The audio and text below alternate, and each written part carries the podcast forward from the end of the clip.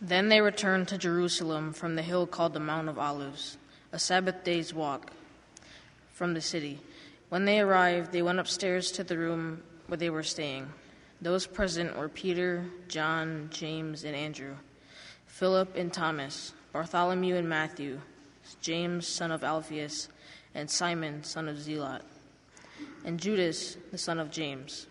They all joined together constantly in prayer, along with the, the women and the Mary, the mother of Jesus, and with, and with his brothers. in those days, Peter stood up among the believers, a group numbering about a 120, and, then, and said, Brothers, the scripture has to be fulfilled which the Holy Spirit spoke long ago through the mouth of David concerning Judas, who served as a guide for those who arrested Jesus. He was one of our numbers and shared in, and shared in his ministry. With the reward he got for his wickedness, Judas bought a field. There he fell headlong, his body burst open, and all his intestines spilled out. Everyone in Jerusalem heard about this, so they called that field in their language Akeldama, that is, field of blood. For, said Peter, it is written in the book of Psalms, May his place be deserted, let there be no one to dwell in it, and may another take his place of leadership. Therefore, it is necessary to choose one of the men who have been with us the whole time the Lord Jesus went in and out among us, beginning from John's baptism to the time when Jesus was taken up from us. For one of these must become a witness with us of his resurrection. So they proposed two men, Joseph, called Barsabbas, also known as Justus, and Matthias. Then they prayed, Lord, you know everyone's heart. Show us which of these two you have chosen to take over this apostolic ministry, which Judas left to go where he belongs. Then they cast lots, and the lot fell to Matthias. So he was added to the eleven apostles. O Lord, have mercy on us. We, we accept men's testimony, but God's testimony is greater because it is the testimony of God, which He has given about His Son. Anyone who believes in the, in the Son of God has His testimony in his heart. Anyone who does not believe that God has uh, has made out of it for to be a liar because he has not believed the testimony God has given about his son. And it, this is the testimony God has given us eternal life. And it, the life this life is in his son. He who has the son has life. He who does not have, have the Son of God does not have life. Write these things in into you who be, live, believe in the name of the Son of God, so that you may know what that you have eternal life. This is the confidence we have in approaching God that if we ask anything according to his will. He hear he who hear us, and if we know that he hear us, whatever we ask, we know there that we have that we ask of him. The Holy Gospel appointed for this morning is recorded in John chapter 17, beginning at verse 11. Holy Father, Protect them by the power of your name, the name you gave me, so that they may be one as we are one. While I was with them, I protected them and kept them safe by that name you gave me. None has been lost except the one doomed to destruction, so that the scripture would be fulfilled. I am coming to you now, but I say these things while I am still in the world so that they may have the full measure of my joy within them. I have given them your word, and the world has hated them, for they are not of the world any more than I am of the world. My prayer is not that you take them out of the world, but that you protect them from the evil one. They are not of the world, even as I am not of it. Sanctify them by the truth. Your word is truth. As you sent me into the world, I have sent them into the world. For them I sanctify myself, that they too may be truly sanctified. Good morning. Good morning. Shake my hand? You want to shake my hand? Ooh, you got a band aid on, don't you? What happened there? Not talking. Okay. Good morning. How's everybody today? Well, yes, you want to shake your hand, and yes, we're happy to shake hands. Today's a pretty special day, isn't it? Yeah? Is it your birthday? No. it's Oh, it's Mother's Day. My goodness. And where is your mother sitting today in church? Can you see her? Can you wave wave down wave down there you go. You know what a special blessing it is that God gives us mothers because without mothers, you and I wouldn't be here today, would we? We wouldn't be here today. But God has given us these wonderful, wonderful ladies that we can call mom. What are some things you love about your mom? Hmm? What are some things that you love about your mom? Tough one, huh? Nothing? You don't like anything about your mom? Huh? Oh, come on. What's one thing you like about your mom? She cuddles with you. Awesome. I bet you like that little cuddle time, don't you? What's something you like about your mom? She's listening. Better be good. That's hard. Okay. Well, does she get to school? Does she get you to school on time? She gets you to school on time. There, I helped you out with that one. Well, you got one you said there, young man? What's that? Flowers. Flowers. You love your mom's flowers? Okay. God has given us mothers. Mothers have given us earthly life. And God blesses earthly mothers with the gift of children. And we are so happy today that we can gather together on this day and rejoice that we have wonderful, loving, caring, godly, believing in Jesus mothers. You knew it was Mother's Day? Who told you? Your dad. Okay, that's good. Your dad's a smart man. Yeah. So, anyway, to help you celebrate Mother's Day, I've got a little puzzle that I'm going to send you off with. And uh, it's a little puzzle you can do. Uh, you can do it when you get home, or you can do it when you go back and sit down where you're going to be seated with your mom and dad. Thank you for coming up, and make sure you hug your mama and tell her how much you love her today, especially on Mother's Day. God's grace and peace be yours in Jesus Christ this morning. And let me begin by wishing all of you who are mothers a very blessed Mother's Day to you. How could we ever, ever do what we do without the encouragement and the support and the love and the prayers and the care of our moms who saw to it that we were godly children? Here you are in a sense because of your mom. There would be, where would we be though without those loving mothers? Where would we be? They've given us the desire, the determination to live our lives in faith and trust in Jesus. I am blessed, although my mom is deceased, I am blessed to have had a godly mother a mother who loved to go to church, a mother who loved to sing the praises of the Lord. And as you have occasion in your own prayer life, lift up your mother if she's still alive, lift her up in prayer. Kids, you can lift your moms up in your own prayers. So, blessings to all of you who are mothers. I have a question I'd like to ask this morning.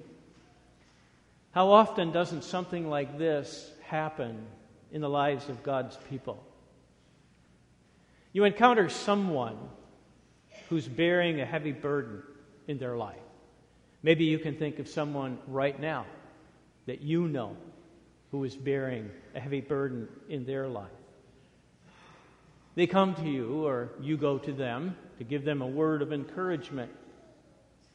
And as you're speaking with one another, you listen patiently, you listen lovingly, and you try to empathize with their circumstance as best you can. And before parting company, you encourage him or her with these words I'll be praying for you. Have you ever said that to anyone? I'll be praying for you. I'm reminded of the refrain of a once popular Michael W. Smith song. How many of you remember Michael W. Smith, particularly in his earlier years?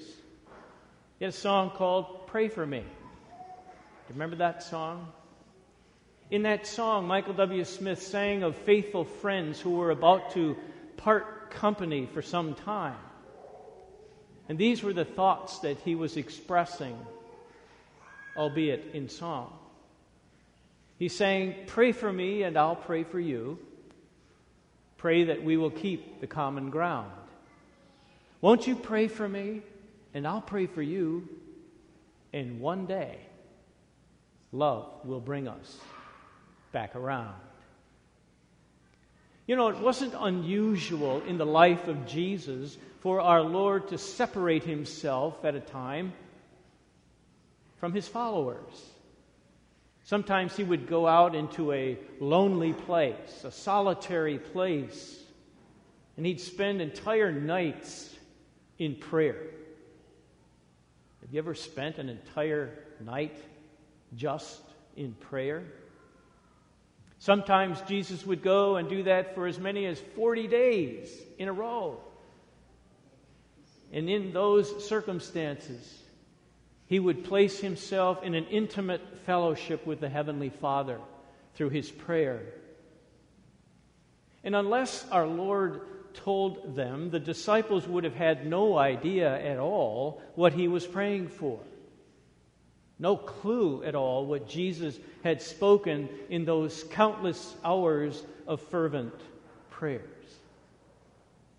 And on one of those occasions, Jesus prayed what has come to be known as the high priestly prayer. It's found in John chapter 17. And within the context of that prayer, he prayed these words in such a way that actually, actually the disciples were able to hear him.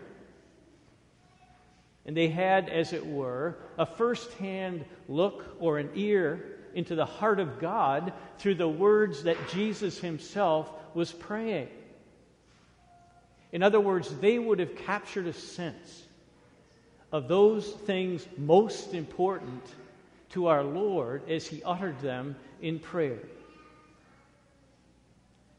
You and I today are blessed as well to be given those same insights because the Holy Spirit saw fit to inspire these prayed words of our Lord and to have them written in Scripture. And what Jesus petitioned the Father on the disciples' behalf long ago, guess what? Jesus petitions on behalf of you and me today before the Heavenly Father in the very same way. So let's listen in for a few moments to what these prayed words of our Lord sounded like. Holy Father, keep them in your name which you have given me. Dear Jesus, prays that you and I be kept spiritually safe and secure in the power of the Father's name. When you were baptized, what did the pastor pronounce in the act of baptism? I baptize you in the name of the Father and of the Son and of the Holy Spirit. What a blessing it is that you and I have been baptized into the powerful name of Jesus Christ. Jesus prays for you and me even now. The name to which Jesus refers is the divine name of God. It's called Yahweh. And the infinite power that is inherent in that name of God, who is the God of all creation. And associated with the name of God are all of God's gracious promises. Have you ever read Scripture? Portions of Scripture? You come across the promises of God, promises that God makes on your behalf, promises that involve His love and His care of you, and the salvation that comes to you as a gift. These all flow to you and to me out of the glory and the power of the name of God. And out of the power of God's name also proceeds the unity of his people, the oneness of all of you gathered together here under the name and the power of Jesus Christ. All who by faith are given to proclaim Jesus to be their Savior and their Lord are, in God's eyes, one body, one united body of Christ. And we gather together on a day like today as the priesthood of believers, blessed with so many gracious and good gifts of God's and callings through which we are enabled to worship God, to serve God, to honor God. Our unity as the people of God is a visible reflection of the unity of the divine Trinity. Father, Son, and Holy Spirit. Jesus goes on further to pray that the Father would give his people, you and me, the very Word of God. The Word of God by which you and I can know God as God reveals himself to us in that Word. A Word of God by which we worship and praise him for his faithfulness and his blessings that are poured out upon us each and every day of our lives. And we, as his people, are given the blessing of proclaiming the kingdom and the power and the glories of God to other people, to pass along what we have come to know about our Heavenly Father.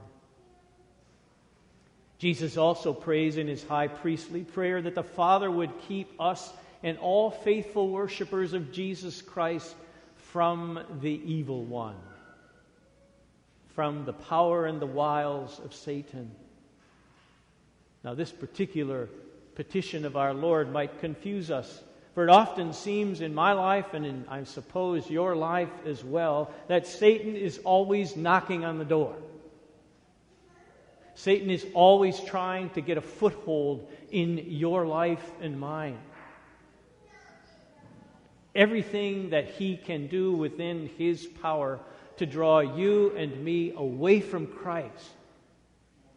That's his work. And in the prayer that Jesus taught his disciples and us to pray, we boldly stand before the Lord and we petition him, deliver us from evil. In other words, deliver us from the wiles of Satan. You and I know all too well that the evil in our lives germinates from within our own sinful natures. And it often erupts into prideful, self centered, raw disobedience against God and His Word. That's part of the battle that we as His people fight. And as we come to grips with our own sin, we cry out to the Lord for forgiveness. We cry out to the Lord for cleansing. We cry out to the Lord for restoration and renewal. Forgive me my trespasses, we pray. And cleanse me from all unrighteousness. In these words, you and I are reminded of Jesus' own prayer for you and for me, spoken from the cross. Father, forgive them, for they do not know what they do. That prayer wasn't uttered only about the Roman soldiers who were in the act of putting the Lord to death on the cross. That same prayer was about you and me, who by nature are sinful and unclean, as we confess. Father, forgive them. It's an overwhelming thought, a thought that is as wonderful as it is true that Jesus was specifically thinking about you on the cross of his crucifixion and also when he uttered those words of his high priestly prayer. You see, after he pleaded with his Father for the continued safety of the faithful people of God, he pleaded also that we would be faithful to him. His vision kind of swept across the coming ages, which brings us to this day and this moment. And the Lord can see the countless people who were yet to believe in him through the power of the Holy Spirit and the power of God's Word. Jesus, in his high priestly prayer, was envisioning you. He was envisioning me. And it's as though our Savior was pointing his finger at each and every one of you seated here in the Lord's house this morning. And that he's saying to us this morning, I'm praying. I'm praying for you. How incredible is that? How comforting is that? How reassuring it is to know that even when you are praying on your own behalf, Jesus is also praying for you and with you.